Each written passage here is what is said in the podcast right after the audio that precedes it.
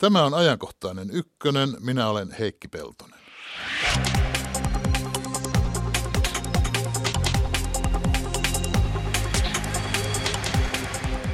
Köyhät meillä on aina keskuudessa, me sanotaan raamatussa, mutta tuskin sitä tarkoittaa, että köyhyyttä vastaan ei kannattaisi toimia. Millaista on köyhyys Suomessa ja onko se lisääntymässä? Köyhyydestä hetken kuluttua. Minkälainen on lähi valtapeli? Kiteytyykö monimutkainen sotku sunnien ja shiiojen, eli Saudi-Arabian ja Iranin valtataisteluun, joka nyt näkyy ennen kaikkea Syyriassa ja Jemenissä? Minkälaiset lusikat soppaan tuovat tuellaan Yhdysvallat ja Venäjä? Näihin ja muihinkin kysymyksiin vastauksia puolen tunnin päästä. Radio yhden lähetysikkuna on tavan mukaan auki. Tervetuloa ajankohtaiseen ykkösen Mika Maliranta. Päivää. Elinkeinoelämän tutkimuslaitoksen Etlan tutkimusjohtaja. Joo, ja mä lisäksi on osa-aikainen professori Jyväskylän yliopiston kauppakorkeakoulussa. Joo, tiesin sen, mutta ajattelin, että kaikkia titteleitä ei mahdu tähän, kun niin monilla ihmisillä on nyt paljon. Tervetuloa Kuopio ja Juho Saari. Terve. Hyvinvointisosiologian professori Itä-Suomen yliopistosta, menikö tämä oikein? Tämä meni täsmälleen oikein, se oli riittävä määrä. Hyvä. Puhutaan köyhyydestä ja köyhistä, ja ettei puhuta aivan epämääräisesti, niin pitää ensin tarkentaa, ketkä Juho Saari ovat Suomessa köyhiä, paljonko niitä on? Meillä on kahden sortin köyhiä. meillä on siis huono-osaisin ydin, ja nyt kannattaa kuunnella tarkasti, joka on siis elintason, elämänlaadun ja elämäntavan suhteen muusta väestöstä erikoista, eritynyt porukka, joka on pitkään siinä tilassa, ja heitä on noin 230-250 000. Ja sitten erilaisilla suhteellisilla köyhyysmittareilla laskettua väkeä. Meillä on semmoinen 700-750 000. Siis tämän, jo, tämän äskeisen päälle? Ne, tämä ensimmäinen ryhmä kuuluu sen okay. sisään. Ja tämä jälkimmäinen ryhmä on sellaista, että siellä köyhyys vaihtelee eri ajanjaksoina. Siellä on vanhuksia, siellä on lapsiperheitä, vammaisia, siellä on kaikkea porukkaa, se on tilastokategoria. Mutta se huono osa se paljon, Siellä on aika paljon varmaan näitä opiskelijoita, esimerkiksi lääketieteen opiskelijoita. Joo, nämä Mikan suosikkiopiskelijat harrastaa lääketiedettä. Siellä on paljon opiskelijoita, osa heikoista lähtökohdista, osa vahvoista lähtökohdista, osa tulee tienaamaan tulevaisuudessa paljon, mutta siellä on myös hyvin paljon pysyvästi pienituloista Joo. työelämässä olevaa väkeä. Siis tilastosta, kun olen mä ajattelin sitä, että esimerkiksi Espoon pienituloisin kaupungin osahan on Otaniemi, kun siellä asuu Aalto-yliopiston mm. opiskelijoita, mutta ne, ne ovat tämän päivän Otaniemeläiset ovat huomispäivän diplomi-insinööri ja arkkitehti, ja muita se köyhyys ja nuoruusaikaiseksi välitilaksi. Joo. Siis meistä kai Juha voi tarkistaa, mutta ymmärtääkseni me kaikki ollaan jos, jossain elämänvaiheessa köyhiä, jos ollaan kouluja käyty Eli kuuluu siihen alempaan 10 prosenttia esimerkiksi. No me ei ihan kymmenen päästä, koska suurin osa ei pääse, mutta siis äh, suuri osa käväisee elämänsä aikana jossain vaiheessa hetkellisesti, hetkellisesti. Niin sen... mutta silloinkin kun katsotaan omaisuutta, omaisuutta ja perheen omaisuutta, niin sitten osa porukasta on siinäkin ryhmässä paremmassa tilanteessa. Eli meillä kun tilastoistaan puuttuu perheiden antama kotitalouksien toiselle mm. kotitalouksien antama tuki, niin se hiukan muokkaa sitä tilannetta. Mutta totta on, että meillä on elinvaiheköyhyyttä ennen kaikkea nuorissa, joka on tilapäistä ja kun lapsenikin ovat siinä iässä, niin voin sanoa, että se on ihan terveellistä välillä olla siinä elämänvaiheessa. No, tästä, tästä me ollaan samaa mieltä. Jos mä muistan oikein, niin alimpaan kymmenykseen, niin niistä on 60 prosenttia opiskelijoita. Siellä on, siellä on opiskelijat ovat yksi ryhmä, sitten toinen on tämmöinen ryhmä, joka ei koskaan päässyt työelämään. Siellä on ennen kaikkea vammaisia mm. fyysisesti tai muuten vammaista väkeä. Ja sitten siellä on parisuhteessa työelämän ulkopuolelle jääneitä ja sitten eronneita, jotka ovat sitä pitkäaikaista köyhää väkeä. Kaikkein kurinta porukkaa sitten on tilastojen ulkopuolella laitosväestö, asunnottomat ja niin edelleen. Miksi, ehkä, miksi, ehkä miksi, miksi ne tilastojen ulkopuolella? Ulkopuolella Mitä Siinä on kaksi syytä. Ensimmäinen on se, että meidän tällaiset väestökyselyt eivät koskaan tavoita näitä ryhmiä. Siellä kato vastausprosentissa on 80 ja osa on sellaisia ryhmiä, että heille ei ole osoitte, osoitteita tai he muuten ole tavoitettavasti tai heidät on teknisesti rajattu kyselyjen ulkopuolelle. Eli rekisteripohjaisissa tilastoissa he no, siinä, siinä on esimerkiksi rekisteripohjaisissa on vähän vaikeuksia esimerkiksi vammaisissa laitosväestössä ja niin edelleen, koska heistä ei oikein tiedä, että mikä heidän kotitaloutensa esimerkiksi siellä siellä on. Mutta minusta tässä, tässä on tärkeä huomio juuri se, että tämä alin kymmenys, jota aika usein ehkä käytetään tämmöisen indikaattorina, niin osa siellä on nyt sitten oikeasti niitä köyhiä, mistä me useammat niin kuin sitten ollaan kaikki yhtä mieltä siitä, että heistä on syytä olla huolissa ja niiden eteen kannattaa tehdä panoksia. Mutta aika iso joukko on sitten ikään kuin sellaista, jotka ikään kuin leimaa tätä köyhyysongelmaa väärin. Siis väliaikaisesti niin, ju, niin, just se, että jos käytetään tätä mittaria, tämmöisiä karkeita tilastomittareita, niin se helposti tämä keskustelu trivialisoituu. Mä saatan itsekin joskus syyllistyä siihen, kun mä vaan niin sanoin, että nämä indikaattorit ovat on oikeasti surkeita. Juuri sen takia, että siellä on näitä väliaikaistyöttömiä. Juho Saari ja kumppanit tekee juuri sitä tutkimusta, jota mun mielestä pitää tehdä. Eli etsitään niitä, niitä ihmisiä, jotka ovat niin kuin köyhiä jopa siinä mielessä, mitä taloustieteilijät ajattelevat, että heidän niin kuin odotettavissa olevat elinkaaritulotkin ovat alhaisia. No mutta määritellään no. vähän köyhyyttä. Tässä me puhutaan, niin kuin sinäkin Juho Saari osaat tuosta noin luetella suoraan näitä lukuja. Mutta miten se köyhyys silloin on määritelty? No jos puhutaan suhteellisesta köyhyydestä, niin se on niin sanottu aropeköyhyys. Ja se tarkoittaa sitä, että katsotaan kulutusta, sitten tuloja ja sitten työelämäkykyä kiinnittymistä samanaikaisesti ja siitä sitten lasketaan tietty pisteluku ja sen ylitse menevä ryhmä on köyhä. Nyt kun sanot tietty pisteluku, niin me emme voi kovin hyvin ei, ymmärtää. Joo, ei siinä, ei, se, ei, toisaalta en voi, en voi ajatella, että purkaisit koko laskentakaavan tässä joo, radiolähetyksessä, kyllä. mutta pystytkö mitenkään kansanomaistamaan tätä? No siis, jos ihminen ei ole työmarkkinoilla, jos ihminen ei pysty kuluttamaan välttämätöntä kulutusta, eli ei pysty hankkimaan esimerkiksi televisiota tai ruo- liharuokaa ja niin edelleen. Ja jos hänen tulonsa samanaikaisesti ovat alhaiset pysyvästi, niin silloin ihminen määritellään köyhäksi. Mikäs määritelmä se on, jossa määritellään, että jos tulot ovat alle 60 prosenttia keskituloista? No se oli vanha niin sanottu AROP-määritelmä. Nykyään on AROPE-määritelmässä. Mutta siis se myönnän, on vanhanaikainen? Myönnän, myönnän, että tässä on maailma hiukan virrannut eteenpäin ja nämä määritelmät, kun niitä pyritään tekemään kansainvälisesti vertailukelpoisiksi, niin ne ovat hiukan hämmentäviä. Mutta onko, köy- onko köyhyys, onko se suhteellista vai absoluuttista? Kun mä mietin suhteellista köyhyyttä, niin mehän ollaan kaikki, tekin varmaan olette hyvätuloiset miehet, niin te olette molemmat köyhiä Björn Wahlroosiin verrattuna. Mutta Suomen kanssa ylivoimainen enemmistö on köyhiä teihin verrattuna ja minunkin verrattuna. Ja maailman ihmisistä melkein kaikki on köyhiä suomalaisiin verrattuna. Mutta siis äh, kun lähdetään katsomaan köyhyyden ydintä, niin se on nimenomaan elintason pysyvää alhaisuutta, suhteellista elämän laadun pysyvää alhaisuutta ja elämäntapaan liittyvää ulkopuolisuutta. Ja ö, ne ovat kaikki tietyssä määrin suhteellisia käsitteitä, mutta siinä on myös laadullisesti selkeä ero niin tähän muuhun väestöön. Sen verran vielä, kun ennen kuin toi Mika pääsee poistamaan Suomesta köyhyyden muuttamalla tilastokategorioita.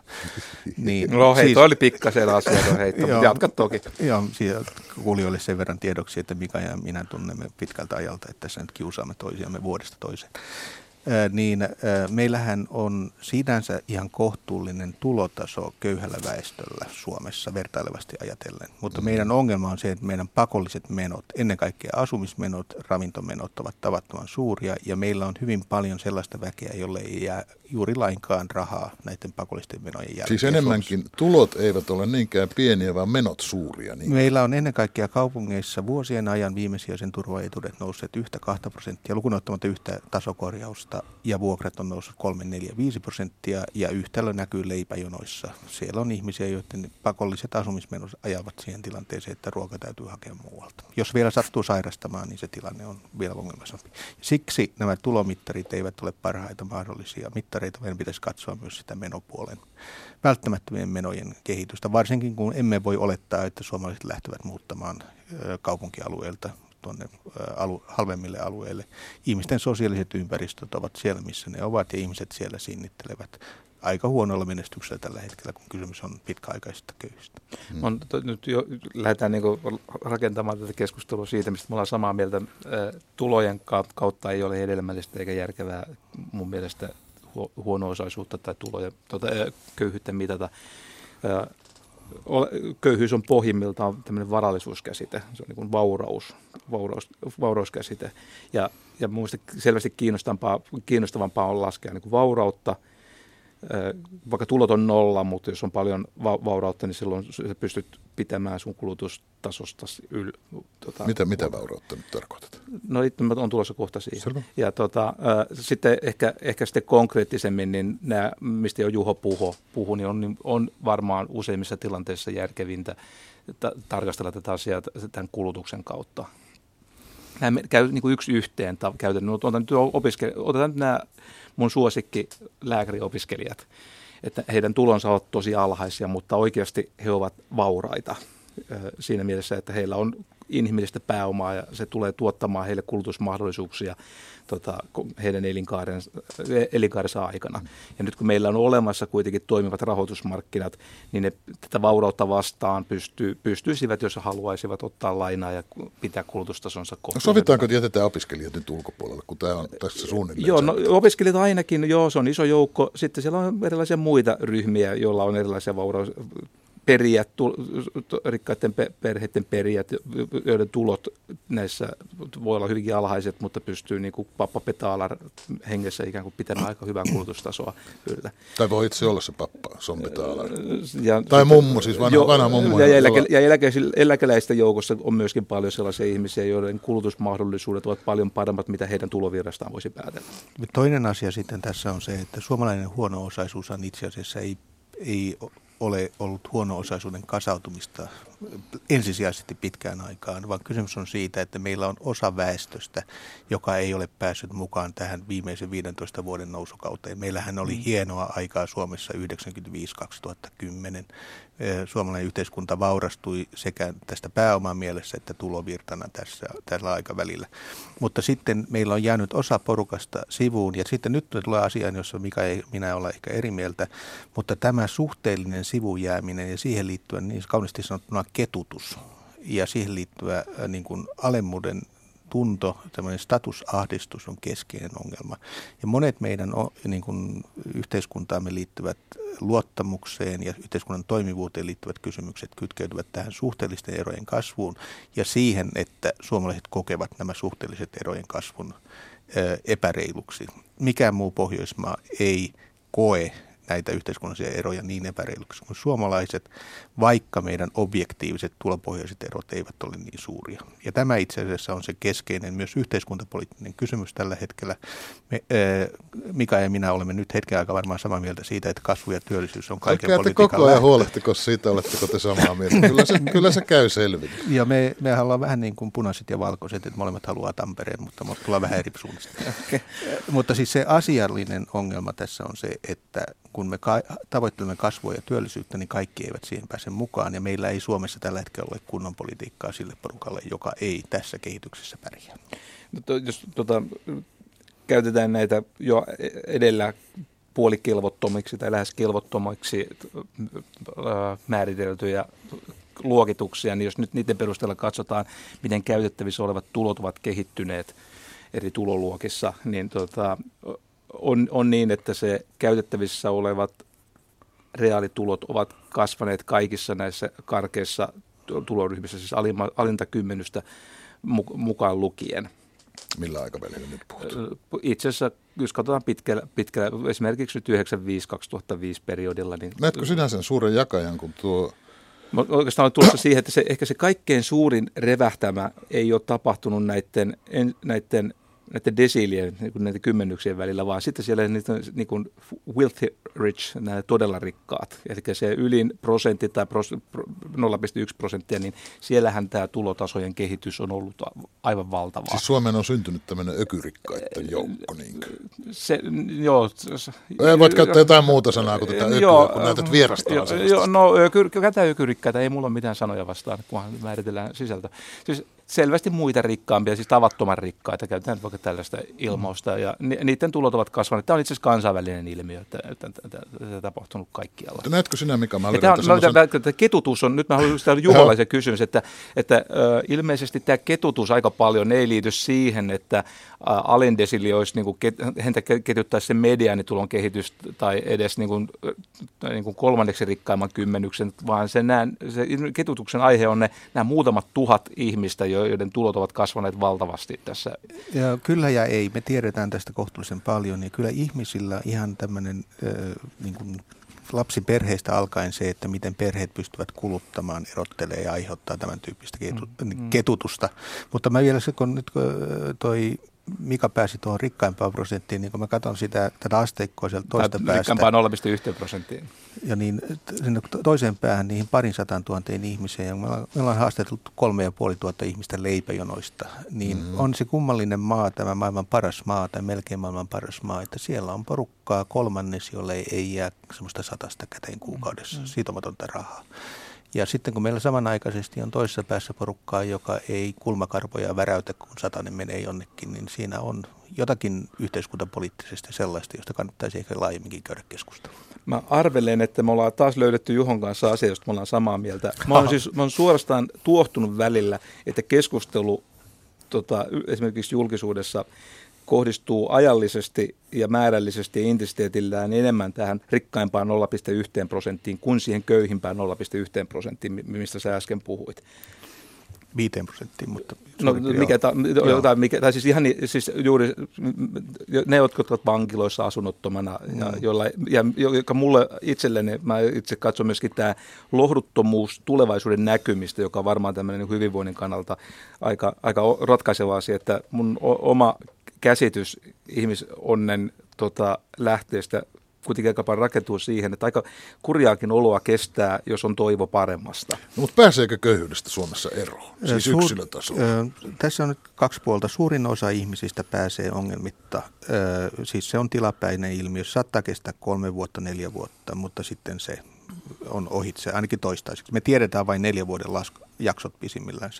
Mutta mikä on viimesijaisen turvan piirissä olevien ihmisten kannalta se suuri kysymys tai suuri ongelma on se, että meidän yhteiskuntapolitiikka olettaa, että heidän tilanteensa ratkaistaan poistamalla kannustinloukku tai että se on kysymys terveydestä. Mutta kun kysymys on kolhituista ihmisistä, joten elämässä on kaikenlaista vastoinkäymistä ollut vuosien ajan, ja siihen liittyvän kimmoisuuden, eli niin sanotun resilienssin heikentymisestä, niin meidän politiikkamme ei vastaa siihen, mitä nämä ihmiset tällä hetkellä kaipaavat. Onko sulla suositus semmoiseksi politiikaksi, jolla No me, tiedetä, me tiedetään kohtuullisen paljon esimerkiksi nuorista ihmisistä, niin sanotusta vamosnuorista pääkaupunkiseudulla. Heille tarjottiin yhä uudestaan 45 minuutin vastaanottoaikoja, joita he suurta osin eivät pystyneet käyttämään jonka jälkeen sitten Helsingin diakonissalaitos kehitti toisenlaisen toimintamallin. Siinä nuoren vir- vierellä oli kanssakulkija, joka tuki niissä arjen valinnoissa ja rakenteissa. Ja näistä nuorista, jotka tähän putkeen pääsi, suurin osa integroitu koulutukseen tai työelämään muutaman vuoden päästä.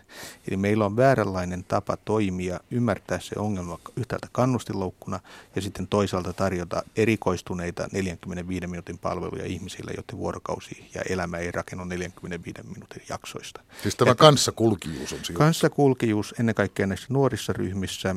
Me tiedetään kohtuullisen paljon ikääntyvästä väestössä se toimii. Me emme tiedä, miten se toimii keski-ikäisillä miehillä. Meillähän on siis suuri kadonnut kansakunta tuolla keski-ikäisissä miehissä, niissä, jotka eivät ole kytkeytyneet perheisiin, eivätkä, tai rakentaneet parisuhteita, eivätkä toisaalta ole kytkeytyneet työelämään. Siellä on mm. satoja tuhansia miehiä, joista me emme tiedä juuri mitään, jotka kyllä hyvin nopsasti väistelevät myös viranomaisia ja tutkijoita, jotka yrittävät heidän mm. elämänsä selvitellä. Mm. Tota, mä oon taas Juho kanssa ainakin Älkää puolesta, laskeko puole, niitä puolesta samanmielisyspisteitä koko tätä, ajan. Tätä, siis, äh, mun mielestä aika usein menee tämä kannustinloukuista huolehtiminen tietyissä tilanteissa liian pitkälle. Ja tota, mun mielestä konkreettinen, se, ihan kuin se ehkä hälyttävin mun mielestä on se, että kun silloin kun tämä pohdinta päätyy suositukseen, että meidän pitäisi ottaa jonkinlainen kansalaispalkka käyttöön, juuri se, ikään kuin sillä perusteella, että ihmiset niin kuin sitten tota, auttaisivat näitä osa-aikaisia töitä. Kun, me, kun se varsinainen huolen kohde mun mielestä pitäisi olla se, mistä Juho äsken puhui. Ja tällaisille ihmisille tilille kansalaispalkan laittaminen on heitteille jättöä. Me, me itse asiassa tarvittaisiin kaikenlaisia tällaisia välineitä ja pakkoja, ja nämä ikään kuin pakkoja myöskin valtiolle, että ne, että, ne, että ne joudutaan jollain tavalla hoitamaan. Se, että meillä on järjestelmiä, jotka ovat tämmöisiä tarveharkintaisia, niin pakottaa jalkautumaan erilaiset toimijat sinne. Joo, no tässä on sitten myös se, että osa meidän kaikkein heikoimmassa asemassa olevan ryhmän heikentyneestä toimintakyvystä aiheutuu siitä, että heillä yksinkertaisesti on liian vähän rahaa. Mm-hmm. Ja tälle pitäisi myös sitten pystyä tekemään jotakin. Nimittäin jos ajattelee itse kukin, mitä on elämä, kun ei ikinä pysty päättämään omasta rahan käytöstänsä, vaan kaikki menot ovat jo etukäteen sijoittuja, niin se on valtavan syövää, se on valtavan kuluttavaa elämää.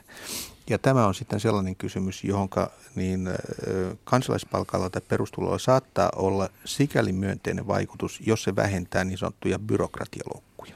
Nimittäin tässä on siis kannustiloukku tarkoittaa sitä, että mikä on palkan ja etuuden suhde.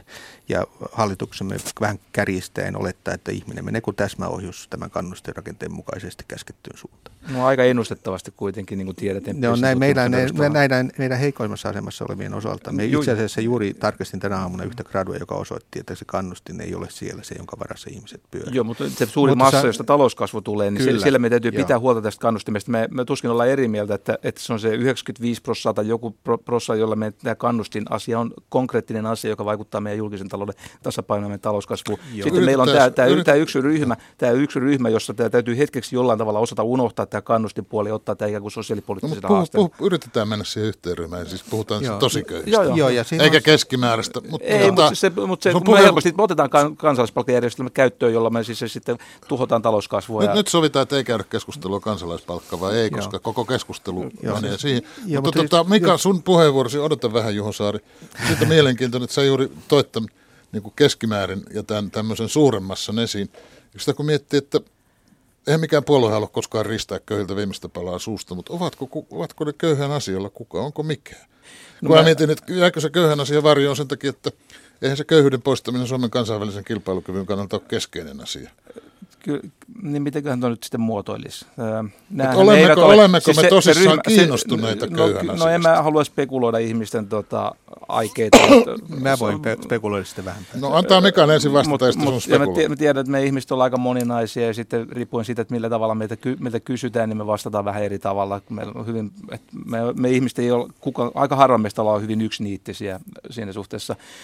Kaikki ovat varmasti, tai pääosa on todella huolissaan näistä kaikista kaikkein heikommassa asemassa olevasta.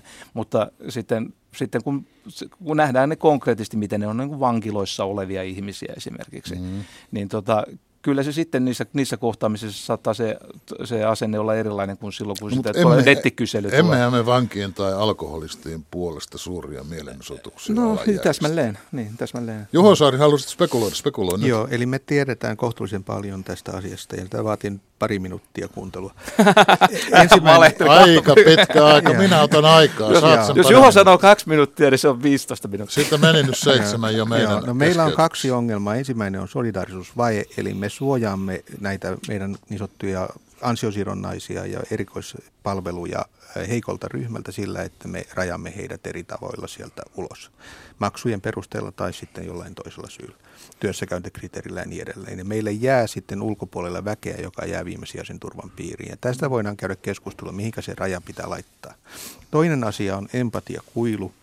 Eli me tiedämme kyllä, että kun me, kysy- me ollaan kysytty tätä tuhansilta ihmisiltä, että ihmiset ajattelevat pääsääntöisesti, että tuolla yhteiskunnan pohjalla on porukka, joka ansaitsee heidän huomiotansa. Kun me kysytään heiltä, oletteko te valmiita tukemaan näitä ryhmiä, niin vastaus on noin puolelta populasta, että ei. Ja kun me vielä erikseen kysytään, että mistähän tämä mahtaa johtua, niin mitä vähemmän on omakohtaista kokemusta tästä viimeisiä turvalla elämisestä tai köyhällä elämisestä, sitä vähemmän on kiinnostusta tämän ryhmän hyvinvointiin ja sen ryhmän hyvinvoinnin parantamista kohtaan. Mm. Ja jos, ei, jos elämä on rakentunut ö, kauniisti sanottuna West Endin näkökulmasta, niin se kokemus siitä, mitä on elää niin kuin huono-osaisen elämää jossakin toisella päin pääkaupunkiseutua, niin on minimaalinen. Ja silloin se rakentuu stereotypioiden varaan. Ja se ymmärrys siitä, että nämä ihmiset, joista, joita he kaukaa katsovat, ovat aivan samanlaisia ihmisiä kuin he, niin jää monella tavalla vajaksi. Ja tämä on se, se empatiavaje?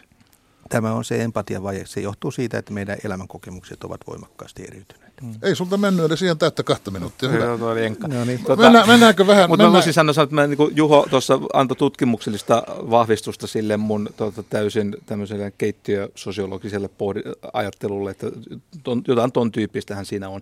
Eli kyllähän tämä usein silloin, kun puhutaan pienitu, pienituloisten ja huono-osaisten tota, niin kuin huolehtimisesta, niin ehkä ne kohdejoukkona on kuitenkin tämmöinen osa väestöä, jotka ovat tärkeitä äänestäjäryhmiä. Siis tämä, mm. tämä ryhmä, jota, josta Juho nyt on tässä puhunut, niin niiden keskuudessa äänestämisprosentti lienee varmaan jotain prosentin ja kahden prosentin luokkaa.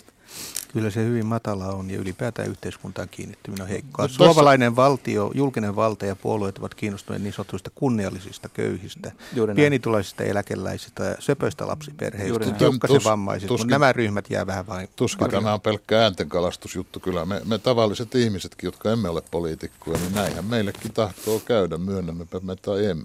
Kun, kun kuuntelee ihmisten puhetta, niin on meidän työeläkkeet, on meidän erikoissairaanhoito, on meidän päivähoito, on meidän sitä, meidän tätä ja sitten on niiden työmarkkinatuki, niiden asumistuki, niiden toimeentulotuki ja se raja kulkee siinä, miten ihmiset ajattelevat, ketkä ovat meitä ja ketkä ovat heitä. Miten tässä nyt eteenpäin mennään? Mä mietin, että kun, nyt kun Sipilän hallitus tekee leikkauslistojaan, niin eihän niitä leikkauksia voi mitenkään tehdä ilman, että kohdistaa niitä köyhiin, koska ne ovat kuitenkin toisista toisia riippuvaisempia mutta jos, tulon, jos, tulonsiirroista, mutta näinhän se käy väkisin. Mutta nyt kun Juho äsken sanoi, että tämä joukko on kuitenkin siis absoluuttisesti pie, niin kuin suhteellisen pieni, että tämähän ei ole niin kuin fiskaalinen ongelma, niin kuin taloustieteilijä mm. sanoi, tämä on, niin kuin, tämä on poliittinen valinta.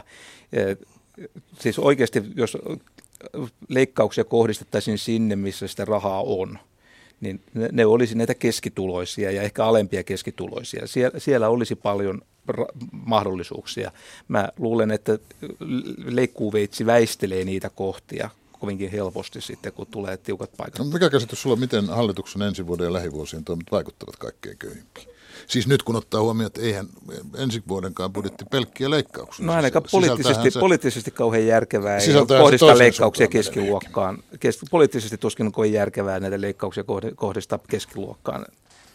Silloin, silloin se, se veitsi ei osu siihen kohtaan, sitten se osuu johonkin muuhun. Sitten se, se, sille veitsillä yritetään sivaltaa jotakin tulosuuksia sieltä ihan sieltä huipusta, ää, jolla ilmeisesti ehkä sivutu, para, parasta, mitä sillä saadaan aikaan, niin saatetaan vähentää tätä ketutusta yhteiskunnan, mä, yhteiskunnassa. Mutta, mutta sitten toinen pää, mistä ne saattaa niin kun se leikkuveitsi osua, niin ne no on juuri näistä, näistä palveluista, yhteiskunnan palveluista, joita nämä kaikkein heikommassa asemassa olevat ihmiset kaikkein kipeimmin tarvitsevat. Meillähän on siis kaikki kunnia julkiselle vallalle varsin hyvin organisoitu tämä kaikkien heikoimmassa asemassa olevien ihmisten palvelut ja tulonsiirrot. Monissa muissa maissa oikeasti on huonommin, mutta meidän keskeinen nyt ongelma on se, että kun me leikkaamme näitä viimesijaisia turvaetuksia pois lukien toimeentulotuki tai jäädytämme ne, mikä on täysin sama asia pitkällä aikavälillä, niin meidän vuokrat eivät lakkaa nousemasta ja tämän porukan tilanne niukentuu joka vuokran korotuksen myötä.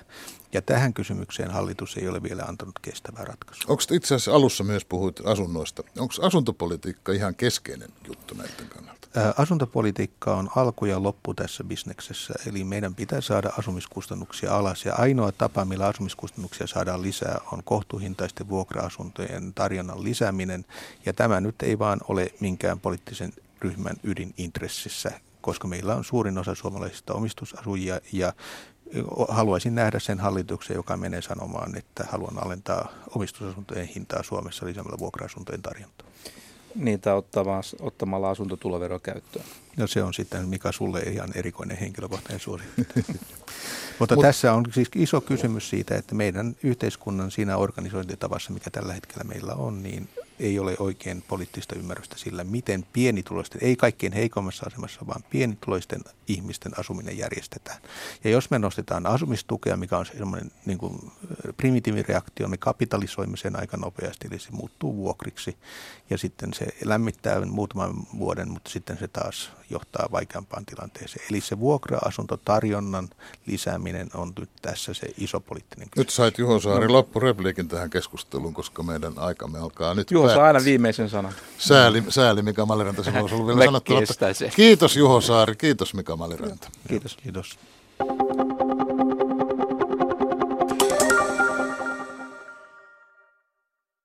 Samppa Korhonen, terve. Terve, terve Heikki. Lähetysikkunassa ollaan erityisen huolissaan eläkeläisten köyhyydestä, mutta ei niinkään esimerkiksi opiskelijoiden. Ja lisäksi on puhuttanut hyvin paljon nuo äsken mainitut asumiskustannukset ja asuinpaikan vaikutus köyhyyteen. Kannattaisiko muuttaa maalle? Ja siellä esitettiin jo hetki sitten tuo kysymys, että mitkä olisivat ne ensisijaiset asumiseen liittyvät uudistukset, joita tarvittaisiin, jotta asumisen hinta ei aiheuttaisi yhtä suuresti pienituloisuutta, mutta aika hyvin äsken tuossa ihan lopuksi taidettiin ratkaisuehdotuksia esittää. Se nousi pääasiaksi kyllä. Kysytään lähetysikkunassa myös filosofisesti, että onko se kulutustaso ja raha ihmisyyden mitta? Hmm?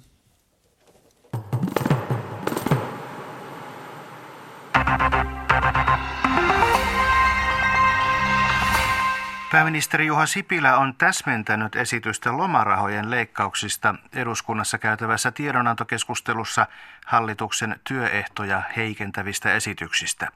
Juha Sipilä yritti hälventää yrittäjien huolta sellaisista aloista, jotka eivät tähän mennessä ole maksaneet mitään lomarahoja.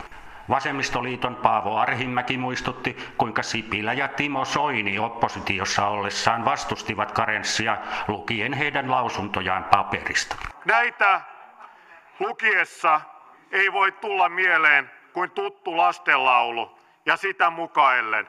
Kas näin heiluu takki ja takki heiluu näin, kas näin heiluu takki ja takki heiluu näin. Tähän hallitus vastasi, että Kuului aitasta kananpojan aivastus, jala jalla jala jala vei. Oli raukalla lapsi halvaus, jala jalla jala jala vei, jala vei, jala vei. Jala, ja toisesta hallituspuolueesta, että kolme pientä elefanttia marssi näin, aurinkoista tietä eteenpäin, koska matka oli hauska niin, jättivät he tielle yhden toverin. Hallituksen tavoitteita selostettiin tarkemmin. Muura muurahainen kortta kuljettaa, ahkerasti työssä aina ahertaa. Valmis on kohta, keko komeaa, muura muurahainen kortta kuljettaa. Johon oppositiosta että muurahaiset aina rakentaa ja rakentaa, vaan eivätkö ne koskaan valmiiksi saa. Maailmassa monta on ihmeellistä asiaa. Se hämmästyttää, kummastuttaa pientä kulkijaa. Ja sitten konsensuksen hengessä kaikki yhdessä että. Liru, laru, laru, moni turha poruratki riidaksi muuttuu. Löpö, löpö, löpö, se on ihan höpö, joka leikistä suuttuu. Jaaha Samppa, millekäs sitten ruvetaan? Lähdetään Lähi-Itään. Siellä ei päivää nähdä, ettei kuohuisi ja verisesti. Venäjä loksautti amerikkalaisten suut auki eilen, kun se aloitti ilmaiskut Syyriassa. Venäjä haluaa pitää presidentti Bashar al-Assadin vallan kahvassa vaikka väkisin. Ja Barack Obama puolestaan totesi maanantaina YK yleiskokouksessa, että hän ei sulata sellaista tulevaisuutta, jossa tämä kyseinen Al-Assad olisi presidenttinä. Mutta siellä heillä molemmilla niitä lentokoneita on sekä Yhdysvalloilla että Venäjällä. No näin se nyt on ja kuulemma tuoreemman uutisen mukaan Yhdysvallat ja Venäjä aikovat järjestää nyt pikaisesti neuvottelun siitä, että mitenkä Syyriassa toimitaan, kun molempien hävittäjät lentävät samassa ilmatilassa ja tekevät ilmaiskuja. Syyria on siis täydessä sekasorrossa ja siellä käydään karmivaa valtataistelua, kuten on käyty myös esimerkiksi Irakissa jo yli kymmenen vuotta. Huomioitavaa on, että esimerkiksi Saudi-Arabia kokee tällä hetkellä Irakin pahimman kilpakumppaninsa Iranin alusmaaksi, vaikka tosiaan Irakissa aikamoista hässäkkää käydään eri tahojen toimesta. Aika lailla vähemmälle huomiolle jäänyt se, että myös Jemen on ollut sekasorrossa arabikevästä lähtien. Mm. No nyt siellä lusikkansa soppaan eli aseensa konfliktiin ovat työntäneet myös Saudi-Arabia ja Iran. Seuraavaksi pureudutaan siihen, että minkälainen on tämä lähi valtapeli.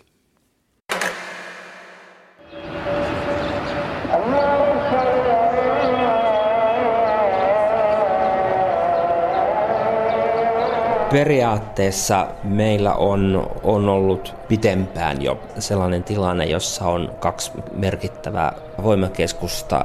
Toisaalta Saudi-Arabia ja toisaalta sitten, sitten Iran. Ja näiden, näiden valtioiden valtataistelu on, sillä on pitkät perinteet, ja viimeisen kymmenen vuoden aikana niin se on vahvistunut selvästi ja, ja sen poliittinen merkitys on vahvistunut selvästi. Ja se, mistä se johtuu, niin siinä on takana monta tekijää. Ensinnäkin se, että Yhdysvallat politiikallaan vaikutti siihen, että Iranin painoarvo nousi huomattavasti. Eli toisaalta Iran menetti toiselta puoleltaan Afganistanin Taliban-hallinnon, joka oli, oli sen verivihollinen, ja, ja ennen kaikkea sitten Saddamin Irak, joka oli vielä pahempi vihollinen. Ja, ja näiden, näiden kahden regiimin kaatuminen johti siihen, että Iranin painoarvo ja mahdollisuus toimia alueella kasvoi merkittävästi. No, lähi kuvaillaan usein monimutkaiseksi vyyhdiksi ja sekasotkuksi, mutta kuten sinäkin Hannu Juusala tuossa sanoit, se voidaan tietyllä lailla kiteyttää lähi valtapeli Iranin ja Saudi-Arabian välille. Onko tämä sitten synonyymi myös sille, että käydään valtataistelua shiojen ja sunnien välillä? Onko se yhtä kuin Iran versus Saudi-Arabia? Ei, ei tietenkään, se on aina yksinkertaistus, että ei, ei missään tapauksessa, ei, ei sunnipuolella eikä shia-puolella olla, olla tilanteessa, että, että kummallekaan näille valtioille ja niiden toimille annettaisiin yksiselitteinen tuki, eli, eli todellisuus on huomattavasti monimutkaisempi. Mutta viime vuosina tämän tyyppiset identiteettiin liittyvät kysymykset ovat, ovat vahvistuneet selvästi. Niitä on myös tietoisesti vahvistettu nimenomaan esimerkiksi Saudi-Arabian ja Iranin toimesta. Ja, ja tällä hetkellä ollaan, ollaan tilanteessa, että tämän tyyppisten identiteettien käyttäminen on, on poikkeuksellisen helppoa. Eli, eli tilanne on olennaisesti kärjistynyt siinä suhteessa ja siksi ollaan, voidaan tavallaan hyvin kärjistäen sanoa, että Saudi-Arabia johtaa sunnileiriä ja Iran, Iran shia-leiriä. Se on, se on ihan totta, mutta samanaikaisesti pitää todella vahvasti mielessä, että se on yksinkertaisuus. Näin kertoo lähi tutkimuksen professori Hannu Juusola Helsingin yliopistosta. Sunnalaisen Saudi-Arabian ja shialaisen Iranin valtapeli on siis yksi keskeisin lähi tilanteisiin tällä hetkellä vaikuttavista tekijöistä. Mutta kumpi on sitten voitolla tässä kamppailussa? Tai oikeammin, kuinka alakynnessä on Iran – Shioja on paljon vähemmän kuin sunneja, ja jos Bashar al-Assad kaatuu Syyriassa, niin onko Iranilla enää muita liittolaisia kuin Libanonin Hisbollah ja palestinalainen Hamas? Joo, ja Hamasinkin asema on, tai suhde Iranin on, on monimutkainen. On selvää, että, että Syyrian merkitys Iranille on tavattoman suuri. Ei, ei Iran ja Iranin alueiden asema ole tietenkään pelkästään Syyrian varassa. Iranilla on, on, on hyvin paljon vaikutusvaltaa Saddamin jälkeisessä Irakissa ja, ja sillä on vaikutusvaltaa myös muualla osassa, osassa Jemeniä ja niin edelleen. Mutta jos ajatellaan Iranin mahdollisuuksia toimia aktiivisena koko lähi alueeseen vaikuttavana poliittisena tekijänä ja toimijana, niin on selvää, että Syyria on, on Iranille erittäin tärkeä ja, ja tämä näkyy kyllä siinä tavallaan ehdottomuudessa minkä, tai painoarvossa, minkä Iran on antanut Syyrian tukemiselle. Entäpä millainen valtapelin näyttämö tai pelinappula on Syyrian kriisin varjoon jäänyt Jemen, joka myös suistui epävakauteen arabikevään kansannousussa? Siellä Saudi-Arabian johtama liittouma taistelee parhaillaan hutikapinallisia vastaan, joita tukee puolestaan Iran. Professori Hannu Juusolan mukaan Jemen kuvaa hyvin Saudi-Arabian ja Iranin valtakamppailun tämänhetkistä merkitystä ylipäätään lähi. Että jopa Jemenissä, jossa esimerkiksi shia-väestö ei ole vähäisemmässäkään määrin ollut aikaisemmin ikään kuin identifioinut itseään yhteen Iranin kanssa, niin jopa siellä tämä sunni-shia vastakkainasettelu on saanut selvää painoarvoa nyt sitten viimeisten, tai tämän konfliktin viimeisten vaiheiden aikana. Eli Jemenin merkitys on nimenomaan siinä, että se osoittaa sen, että kun tällainen kehitys lähtee liikkeelle, jossa kaikki ikään kuin määräytyy Saudi-Iran vastakkainasettelun kautta, niin tämä vastakkainasettelulla on taipumusta, että se leviää ja se leviää uusille alueille, missä, missä sillä aikaisemmin ei ole ollut sellaista selittävää voimaa kuin mitä sillä tällä hetkellä on. Hannu Juusola myös ennakoi, että jos tämä Saudi-Arabian ja Iranin välinen valtataistelu jatkuu nähdyllä lailla, se voi levitä myös uusille alueille ja jopa aseelliseksi konfliktiksi. Vahvin kandidaatti tähän on hänen mukaansa Libanon, jossa on ollut jo pitkään poliittista vastakkainasettelua Saudien ja Iranin tukemien leirien välillä.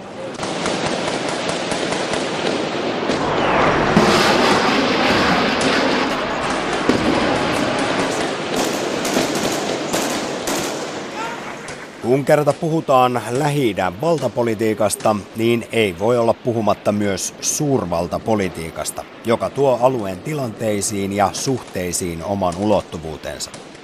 Aloitetaan Venäjästä. Se on ilmoittanut tukevansa Syyrian presidenttiä Bashar al-Assadia ja aloitti vastikään ilmaiskut alueella, länsimaiden ja varsinkin Yhdysvaltain soraäänistä huolimatta. Mutta miksi se näin tekee? Onko Bashar al-Assad ja hänen kauttaan Syyria Venäjän ainoa liittolainen lähi se on hyvä kysymys. Miksi, miksi Venäjä on, on niin valmis satsaamaan Syyriä-kysymykseen niin paljon, kun se nä- niin ottamaan niin suuria riskiä kuin mitä se näyttää olevan valmis ottamaan. Syyria on ilman muuta Venäjältä katsottuna se ainoa merkittävä liittolainen alu- alueella. Se on ainoa toimija, jonka kautta kautta Venäjä voi sanoa, että se on, on läsnä alueella selvästi. Ja, ja kuvittelisin, että, että tämä tekijä, että, että kun Venäjä mielellään mieltää, että se on, on suurvalta ja sillä on kansainvälinen rooli, niin se kokee, kokee niin, tai maan johto kokee niin, että sen täytyy olla jollain tavoin läsnä Syyri, äh, lähi Ja Syyrian, ja Syyrian konflikti tarjoaa tähän, tähän oikeastaan ainoan, ainoan mahdollisuuden. Ja sen takia sitten Venäjä käyttää tähän Syyriaan huomattavasti enemmän resursseja kuin noin tavallaan tuntuisi järkevältä ottaa huomioon, että, että Syyrialla ei ole juuri mitään taloudellista merkitystä Venäjälle ja, ja myöskin se sotilaallinen merkitys noin paperilla katsottuna niin, niin tuntuu huomattavan rajatulta. Eli mä näkisin niin, että, että tässä on eniten kysymys tavallaan Venäjän kuvasta itsestään ja siitä roolista, mitä se haluaa. No, lähi tutkimuksen professori Hannu Juusola, entäpä sitten se toinen suurvalta, Yhdysvallat? Se on ollut Saudi-Arabian läheinen liittolainen jo 60 vuotta. Saudi-Arabia ei kuitenkaan ole mikään ihmisoikeuksien tai demokratian mallimaa.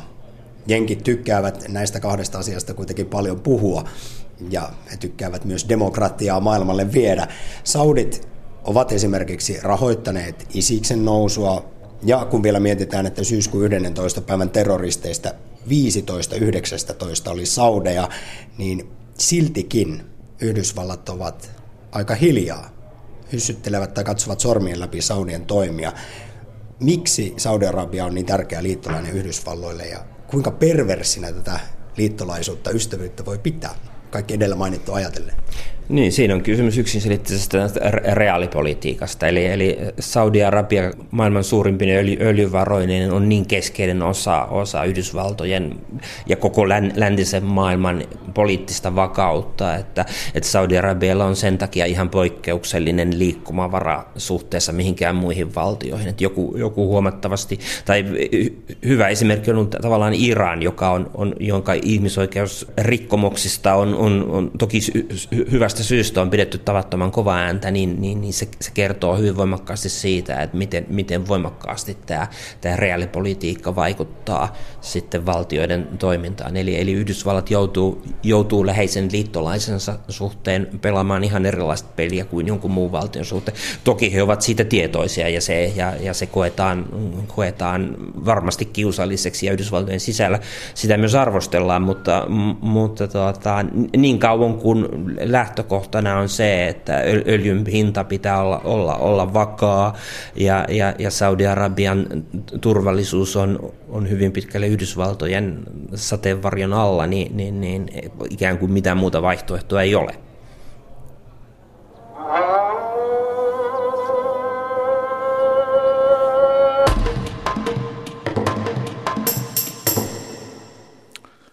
Nyt sitten pitää meidän kaikkien yhdessä yhtyä paheksumaan sitä lahtelaista nuorta miestä, joka tuli Hennalaan osoittamaan mieltään turvapaikanhakijoita vastaan.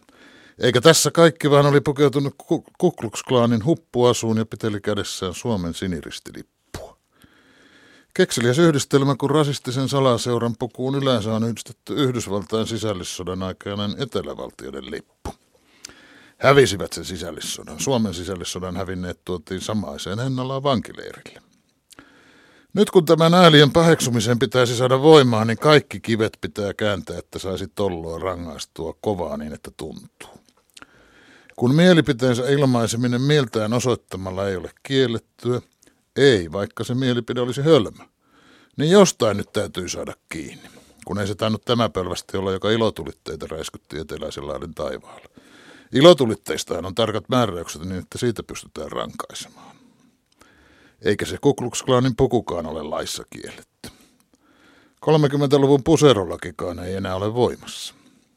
Mutta jotain löytyy, mistä päästä kiinni. Sanoohan laki Suomen lipusta, että joka julkisesti turmelee Suomen lipun tai käyttää sitä epäkunnioittavasti tai luvattomasti ottaa paikaltaan yleisesti nähtäville asetetun Suomen lipun, on tuomittava Suomen lipun häpäisemisestä sakkoon. Niin, että kovat sakot vaan niskaan tälle bisnessitin törttöilijälle vai? Tästä lippulan pykälästä hän luulisi, että se on suunnilleen Aatamina jolta peräisin, mutta ei. Se on niinkin uusi kuin vuodelta 1995. Vielä vuonna 1995 on siis ajateltu, että sellaista objektia kuin lippua voi häpäistä, että se voi olla jonkinlainen oikeussubjekti. Me varjelemme sellaisia asioita kuin kunniaa loukkauksia vastaan, Jumalaa pilkkaa vastaan ja lippua häpäisyä vastaan. Kaikenlaiseen se lainsäädäntö taipuu, vaikka koville ottaa Sipilän hallituksen työlainsäädännön kanssa. Onhan tämä pykälä joutunut koetukselle. Autonkuljettaja Mika Häkkinen niisti nenänsä Suomen lippuun formulakisan jälkeen. Ja kyllähän urheilissa räkää nenästä tulee. Salossa tuotiin ulosteella sotkettu Suomen lippu moottoritien ylittävään siltaan kolme vuotta sitten itsenäisyyspäivänä. Perustelu tuli tekijä pannut nettiin. Vastusti muun muassa turruttavia lääkkeitä, byrokratiaa ja aborttioikeutta. On näitä ollut muitakin, muutama vuodessa köyhänä vuotena ei lainkaan.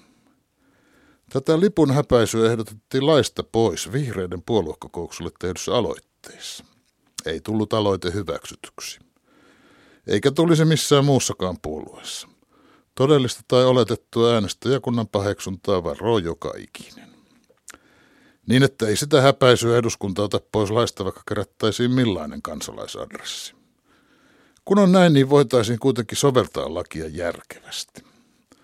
Jos kerran lippua voi häpäistä, niin tätä, sitä Salon ulostehörhyä kai täytyy pitää sakot ansainneena. Mutta miten tämä Hennalan hulttio sitä sitten häpäisi? Hänen performanssinsa viesti oli visuaalisesti hyvin ilmaistu. Olen rasisti ja suomalainen rasisti. Semmoisia on.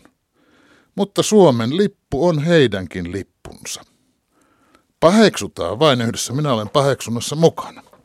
Mutta voitaisiinko hoitaa se tuomitseminen lakikirjaan tarttumatta? Tässä lähetyksessä puhuimme köyhyydestä. Mukana Elinkeinoelämän tutkimuslaitoksen Etlan tutkimusjohtaja Mika Maliranta ja Itä-Suomen yliopiston hyvinvointisosiologin professori Juho Saari. Lähi-idän valtapelistä haastateltiin Lähi-idän tutkimuksen professori Hannu Juusolaa. Lähetyksen rakensivat kanssani Samppa Korhonen, Teri Tammi ja Jouni-Pekka Uitto. Minä olen Heikki Pelto.